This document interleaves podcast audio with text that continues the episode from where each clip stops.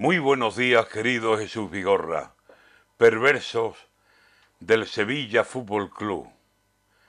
Asomaba un cielo azul en la capital de Hungría, un cielo de primavera que a Budapest ilumina, un cielo que se tejió entre las manos artistas para llevarlo hasta allí, un cielo que se ponía rojo y blanco, blanco todo, diciendo que sólo iba a coronar en la noche la séptima maravilla, noche de luna de plata que en una copa cabía, noche de gritos, de llantos, de desbordada alegría.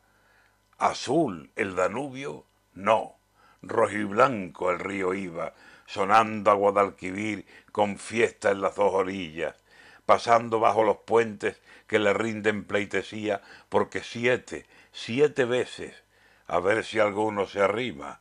Jugó y ganó la final el amo de Andalucía, de España, de Europa entera, en esa copa que brilla. Cerca del Danubio, cerca, mayo sin hablar, se iba, y junio llamaba ya anunciando su visita.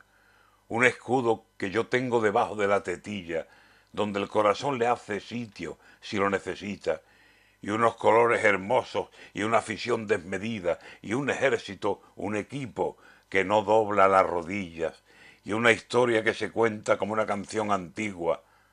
Asomaba una afición por la capital de Hungría y se andaluzaba todo cuando el rojo se extendía y el rojo y blanco llegaba y el blanco detrás se iba.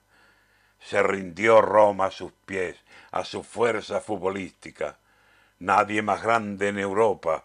El rey de copa salía, único equipo español fuera de España vivía.